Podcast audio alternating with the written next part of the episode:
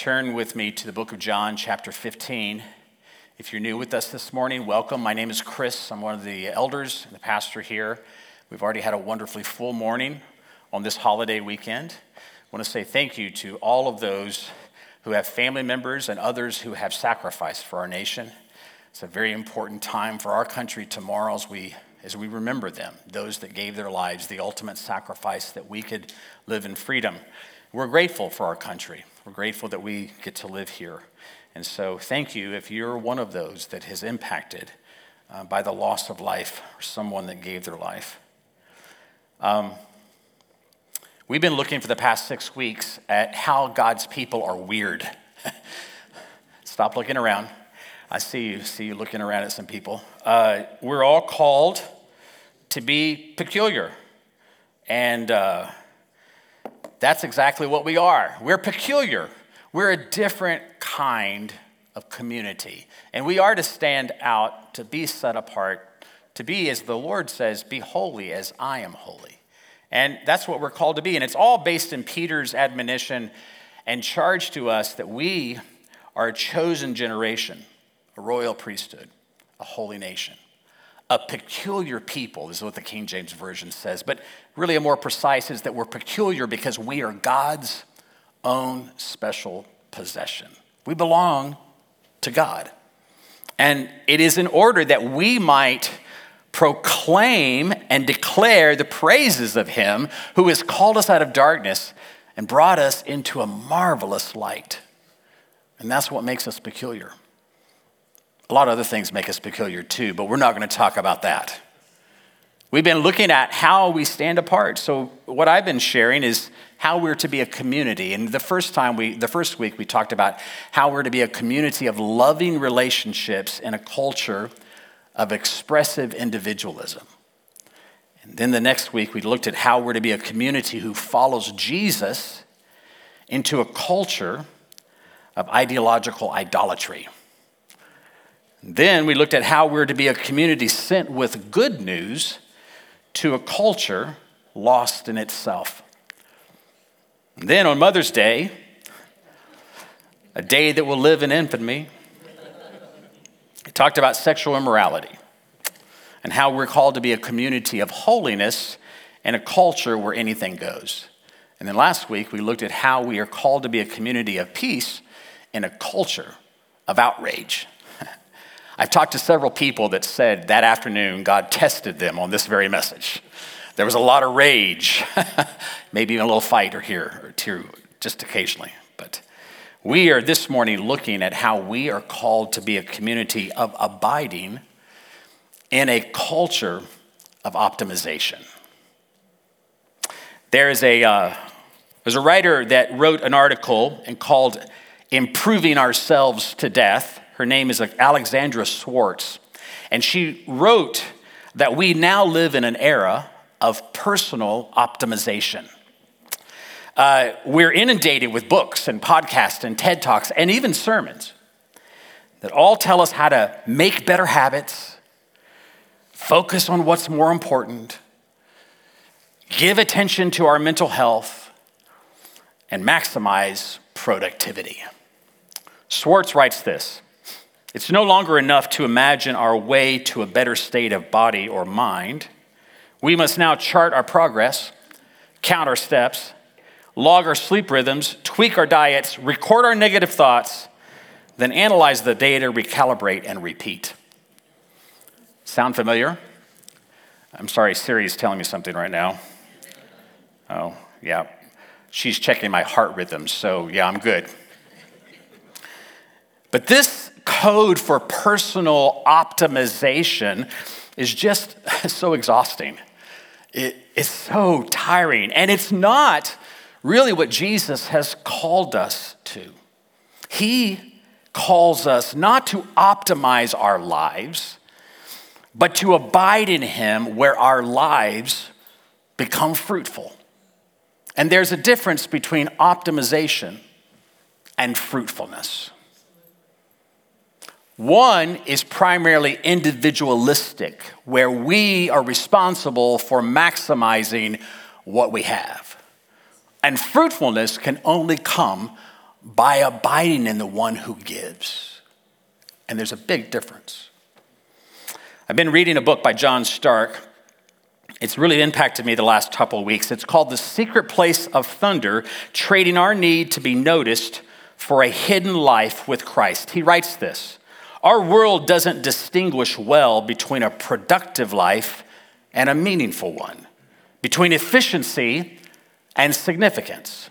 Instead of productivity and efficiency, Jesus uses the language of bearing fruit.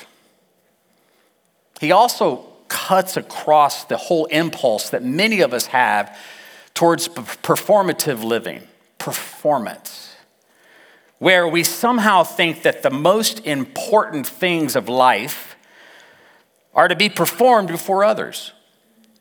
And also that our happiness will only come from being who others think we ought to be. Social media has only exacerbated this problem.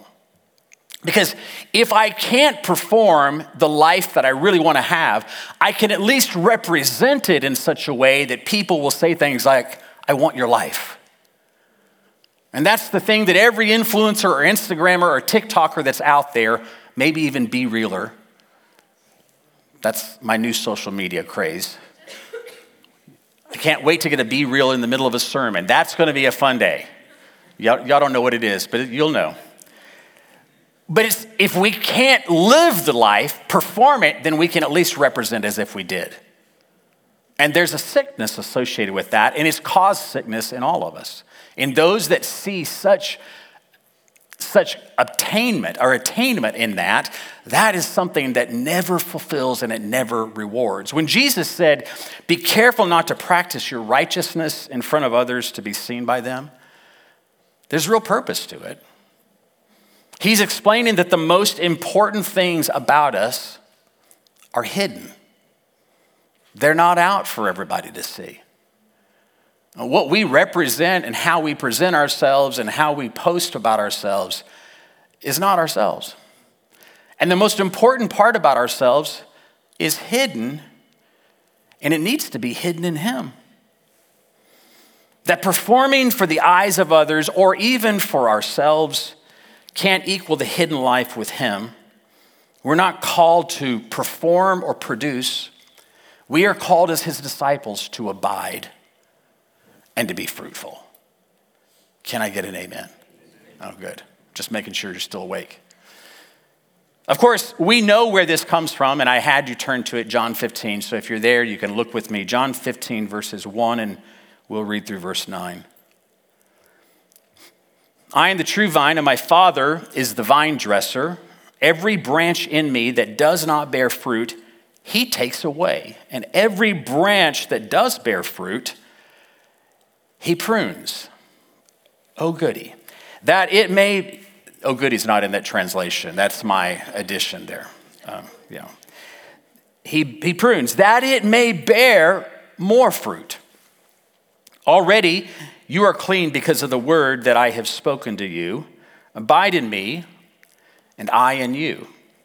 And as the branch cannot bear fruit by itself unless it abides in the vine, neither can you unless you abide in me. I am the vine, you are the branches. Whoever abides in me and I in him, he it is that bears much fruit.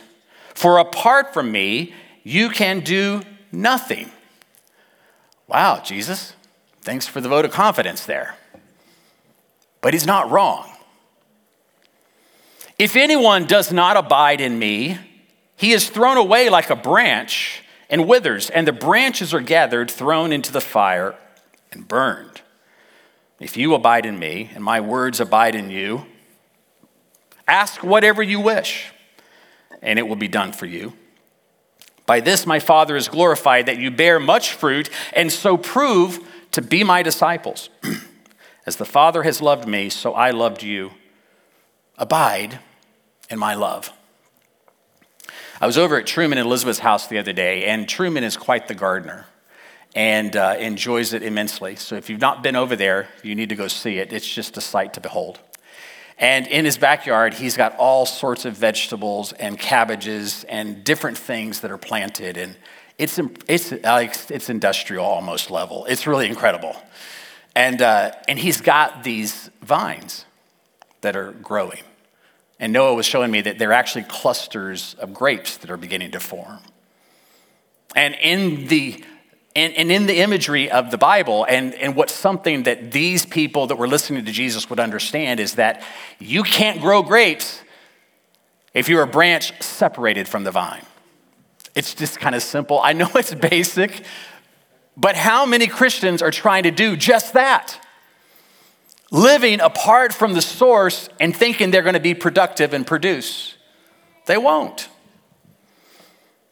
Think about all that's happening for these listeners of Jesus. This is right in the middle of the discourse that Jesus is having with them on the night that he was betrayed. John 13, 14, 15, 16, and even 17 is the prayer in the garden. He is downloading to them very critical, important things. It's of utmost importance. And it's the night before their world is going to collapse all around them. He's going to be arrested in just a few hours.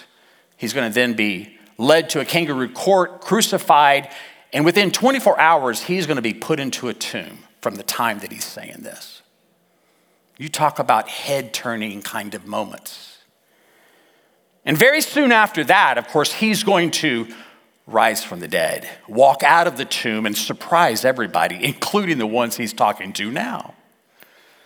And so they are going to have a head-spinning involvement with him over the next several hours, days, weeks, and about 6 weeks before he ascends to the Father. But in that time, he's going to commission them, these very ones he's talking to tonight, he's going to commission them to actually go and be his representatives in the world and to take the gospel, the good news that he has delivered, take it and make disciples of all nations, and then care for those that would be added to their number because of it. And my goodness, how people have been added to that number, including the ones of us sitting here today that belong to Jesus. Yet despite all that they would be responsible for and all they would have to give themselves to, Jesus is not talking to them about productivity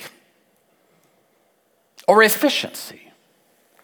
He's not drawing up some strategic plan that he's unfolding for them. He's not workshopping a 20-year vision for them. He spends the time washing their feet and talking about the Trinity and how they will bear fruit if they will remain in him. He didn't push optimization to get the most out of what they had. He told them to remain in him so that they could receive what only he could give.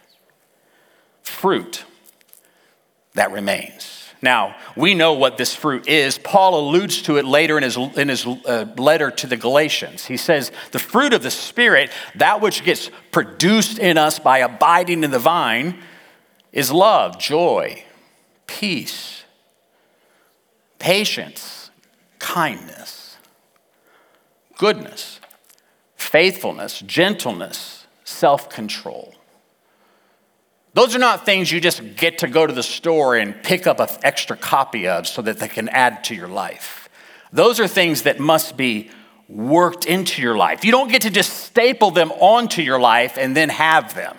You don't get to add them to your shopping cart on Amazon. It has to be worked into you by you remaining attached to the vine. It only happens when we abide in him. That word abide is the Greek word meno, and it means to remain, to stay, to continue. In the first 11 verses of chapter 15 of John, Jesus uses that word meno, abide, 10 times, which always makes me think it must be important. Maybe not always, but I think in this case it is. He is saying not only that we should abide in him, but that he himself abides in the Father. So as to give us an example of how we're to do it. He's not telling us to remove ourselves. He's telling us to remain with him, to root ourselves, to ground ourselves, to center ourselves in him, in Jesus. Live where he is, reside there, continue there, remain there, abide there. Don't leave. I don't think he meant that we have to run to the hills and join a monastery, though that might sound interesting to some of us. Yesterday, I was with Brian and a few others, Brian Emmett, Pete's dad, who's here with us this morning. And Brian was telling us about one of the early church desert fathers. And I just had to laugh. I had to go look it up. This is a guy named Simeon the Stylite. Here's some images, supposedly, of him. I don't know how they got those pictures. I don't know that they had the iPhone back then, because he was born in 390 AD. And at 13, he was a shepherd in Syria. And one morning, he could not take the sheep out because there was snow on the ground. And so he went to church, and the preacher was talking about Jesus' Sermon on the Mount and speaking of the Beatitudes. And he was captivated. He was changed by it. And so he, at 18, joined a monastery. But he was so zealous that they asked him to leave because he was too holy for them. Imagine that. His zeal they couldn't keep up with. His ascetic lifestyle was just something they could not keep pace with. He became a solitary hermit, suppressing his physical desires to liberate his spirit through ascetic practices, giving up one time, many times. He would stand so long, he would fall over as he worshiped. He was known for every time during Lent of doing without food and water for all 40 days. When he came out, they said, surely it's a miracle. But his holiness just kept attracting lots of people to him. He's trying to get away, and they won't let him. They hunt him down, trying to find his wisdom and his secrets and to pray for them and to discern what he is doing. And so he grew so anointed by their constant demands that finally he climbed atop a big, huge pillar that was 60 feet in the air, and had a platform of about 6 feet in diameter and stayed there. That's where he lived for 30 years. They would come up to him sometimes to get his wisdom. He'd allow for them in the afternoon. They had a ladder. They'd hoist food up to him, just the bare minimum. He had this practice for 30 years. Now, I see some of the parents sitting here right now. You're thinking, that doesn't sound so bad. I've heard the noise in your house. But I don't know that that's what Jesus is calling us all to go sit atop a pillar. We have some really tall trees on the property. If you want to try, we'll set you a little, bird nest up there, and you can give that a try. I propose that that's not what God has called most of us to do. Abiding in Jesus means we have to learn how to live in two places at once, where we're not only living each moment of our day, but right in the middle of each moment of our day, we're learning to abide in the presence of Jesus. So while I'm eating breakfast,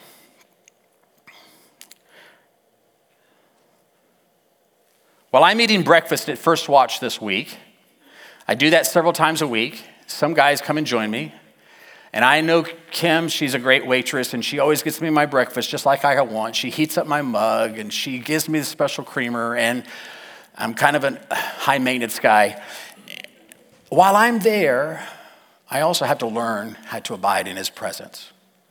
And while I'm jumping in my car and driving with all the other madmen in town to work, I have to learn in that place to abide in his presence.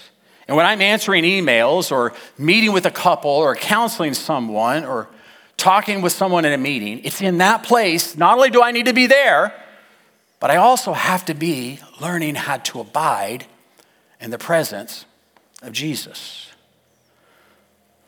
Whatever you do, Whatever you find yourself in every day of your life, if it's bathing the kids, if it's mowing the lawn, if it's eating breakfast, if it's paying bills, if it's doing laundry, whatever you're doing, it's in that place you can also learn to practice the presence and abide with him. Now, one that was most famous for this is Brother Lawrence, a 15th century monk who did not live atop a pillar. He actually worked in the kitchen. He worked by washing dishes and cleaning, and he wrote many works that was compiled into a book called Practicing His Presence. And he writes this: "The time of business does not with me differ from the time of prayer. And in the noise and clatter of my kitchen, while several persons are at the same time calling for different things, I possess God in such great tranquility as if I were upon my knees before the blessed sacrament." To abide in Jesus for Brother Lawrence was to live in a constant state of awareness to God, to increasingly not let the distractions of life or even the tedious things he was doing to keep him from relishing and being in and practicing the very presence of God in that moment. We don't have to live in a monastery to experience the presence of God all the time. Listening to what he's saying, watching what he's doing, staying connected to him. It's not an instant fix or an on-demand program. It's not fast-paced and real quick release. It's slow. And it's not really productive. There's no shortcut or life hack to jump ahead. And as Eugene Peterson says, it's really just the long obedience in the same direction. But even as we learn to live in this kind of way, practicing his presence, being in two places at once, as Brother Lawrence taught, we have to be careful not to trivialize the process, not to reduce it down to just something we add to our life, like a to-do list that we might be keeping on our iPhone. We have to be careful not to make it just another feature of our multitasking life. It's not about getting things done more efficiently. It's about remaining in him in the midst of every moment of your life. And while we can fit certain spiritual disciplines into our life, I do it. I listen to the Bible app as I'm coming into work. Or I put on music as I'm driving somewhere. I might even have that powder room devotional that might be read at certain moments of the day. You know what I'm talking about. You all have them back there on the back of the toilet. I've seen them. We somehow think this is spending time with Jesus. I'm not sure what he thinks about that. But we try to cram everything we can into every moment we have. But abiding in him to produce spiritual fruit is not generally formed through multitasking. It doesn't hurt, but it's probably not the best. If I want to grow in my love and intimacy with Donna, which I do, it doesn't help me to multitask when I'm with her. She doesn't enjoy that, and it doesn't go well for me. Fitting her into my schedule is not really what it means to be intimately married to her. Here, let me see if I've got some time between 10:30 and 10:45. You good? I don't need to add her to my to-do list. That's not a good idea, husbands. If you're doing that, stop. Intimacy with her only comes through long, unhurried time together. I can't schedule it, or limit it, or put expectations on it. I just have to be with her. There's no shortcut to a deep relationship that builds true intimacy. You can't life hack that. You have to do it. One of my favorite jazz musicians is a trumpet player And every time I listen to him, I think, I'd like to play trumpet like that. I used to play trumpet when I was in high school. And I think that'd be fun. But let's get real. I don't, because I don't spend time doing it. To get that good, you have to spend time doing it. Or if I watch my Peloton instructor when I'm on the bike and how disgustingly fit that he is and how unfit I am, and he is egging me on through this computer screen, which is really, it's like torture to me, but that's okay, he does it. And I'm looking at him thinking, boy, I wish I was as fit as he is. Come on, let's be real. I'm gonna have to ride more than that one 20-minute beginner ride that I do every week. You know, that's not gonna get me where he is.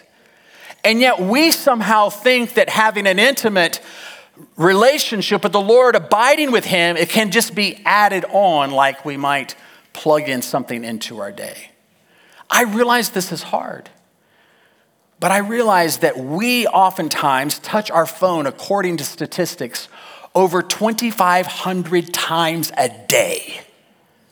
With the average person watching an iPhone over 2.5 hours a day. You're telling me you can't find 30 minutes to be with Jesus?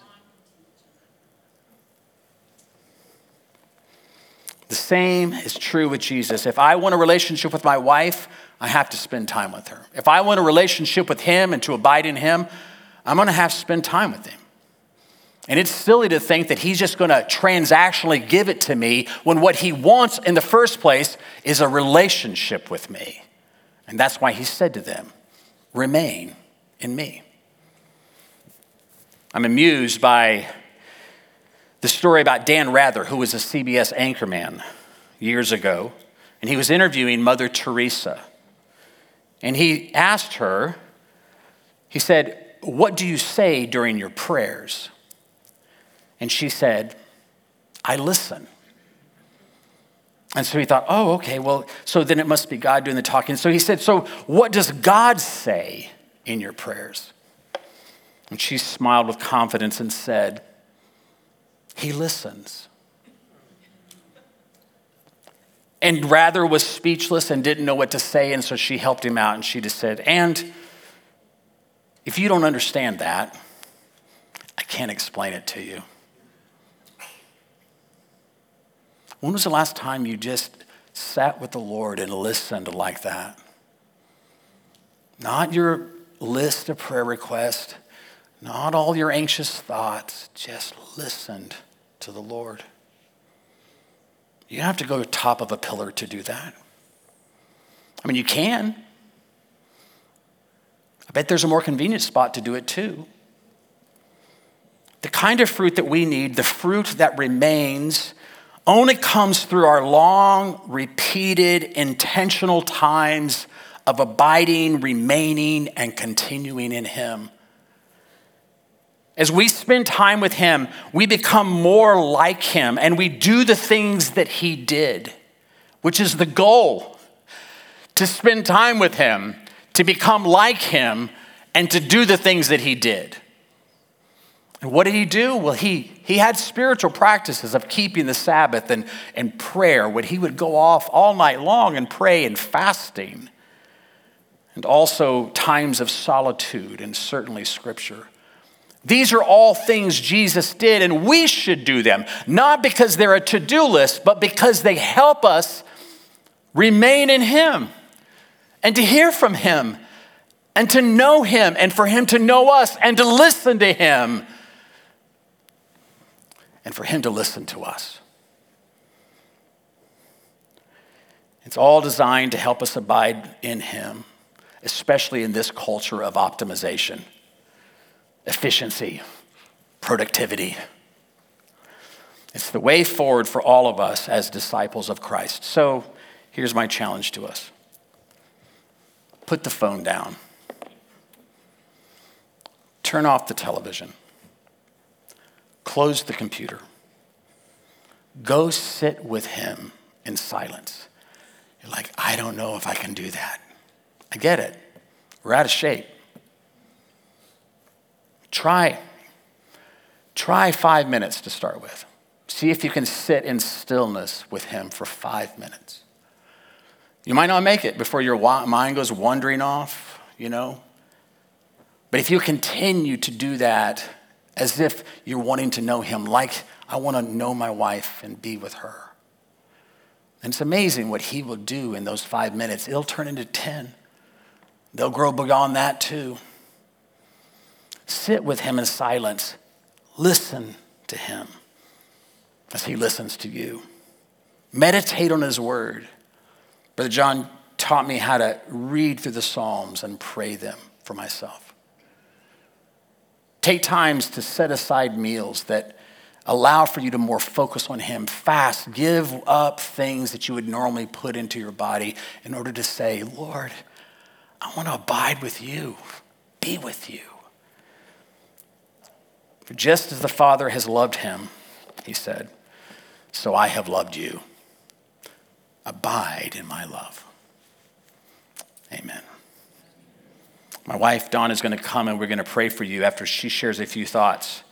And then at the end of the time today, we'd be happy, leaders and others, to pray for you if you're in need of ministry today. Corrie Ten Boom defined the word abide by being present in God's presence. And I think that's what you were describing at the end, without a list, without a need, without a plan.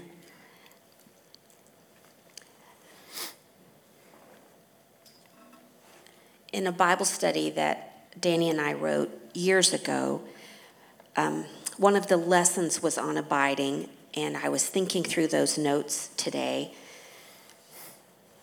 And one of the points that we reviewed together was that the most common reason for failing to abide is that we either stop looking at Jesus or we stop believing him.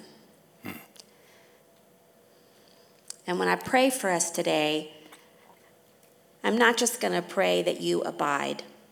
I think anybody hearing the power of it in Chris's message today thinks, I want that. Yeah. I'm going to pray for all the things that keep us from doing that. It's important that in John 15, Jesus didn't start with your branches. He started with, I am the vine, putting the emphasis on his part. And everything that comes after that in John 15 is based on his part. It doesn't mean we get off the hook and we don't have something to do, but it's more about being than doing. There's a book called Abide by Warren, I'm going to pronounce his name wrong, Wiersbe, I think. And he says, God works in and we work out. As we surrender, abide, God works in. And as we obey, abide, God works out. Yeah. Abiding involves keeping in fellowship so that God can work. And that's what we want, and that's what we need. Let's pray together. I especially want to encourage you, if you're sensing a conviction even this morning, the Lord is touching you, talking to you, to really just open yourself up right now. Yes. Just close your eyes. Maybe you want to open your hands to receive what he would have.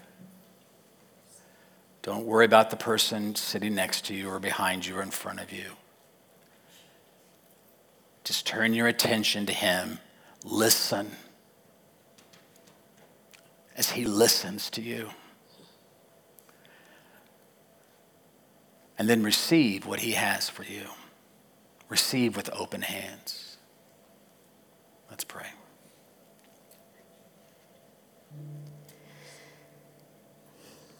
Father, we're overwhelmed by your invitation to abide. The completeness of it. The surprise of it. And just like everything else that comes from you, it's impossible for us without what you do. We can't just decide to abide. It takes faith. It takes the work of the Holy Spirit. It takes discipline that comes from the work of the Spirit in our lives. But we are grateful that you offer it and you do what it takes. And if we open ourselves to you, you do what it takes inside of us so that we can. Yes. Father, I pray for those who are struggling either to keep looking at you or to keep believing you, or maybe to believe you for the first time, that what you're offering is better than anything we can get for ourselves, that abiding in you is the real life. Yes, it is. It's the real answer to everything that we face in life. It's the most precious thing. Mm. But we often treat it like it's not. I pray, Lord, that you would bring conviction in our hearts, in any place where we've chosen something over you. Yes, Jesus. Even a method, God, a method of the word or worship or something that we think is the ticket. There isn't any method that is greater than relating to you, abiding with you, being in you. Father, show us where we are taking and accepting less than what you have so generously offered. And help us lay it down. Yes, Lord. Help us align ourselves with the word that you've brought today, that we would first agree with you, then secondly, believe you, and then third, let that flow over into how we think and what we do. And that out of that place of abiding, Father, yes, we would be fruitful. Yes, Jesus. Not efficient, not productive, but truly fruitful. We are living in a starving world, desperate for spiritual reality. And our lives need to make it easy for them to believe it exists. That's right. Make it so, Father. Yes, Lord.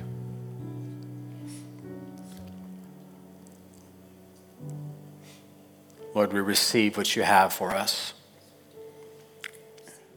You're not only good, but you're kind to us.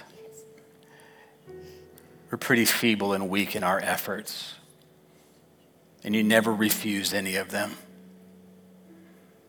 You show us kindness and encourage us on. You bless us.